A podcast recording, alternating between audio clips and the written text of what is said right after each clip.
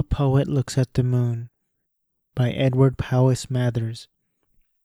I hear a woman singing in my garden, but I look at the moon in spite of her. I have no thought of trying to find the singer singing in my garden. I am looking at the moon, and I think the moon is honoring me with a long silver look.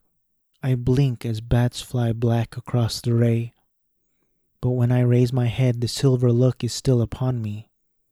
The moon delights to make eyes of poets her mirror, and poets are many as dragon scales on the moonlit sea. From the Chinese of Changzhou Shu.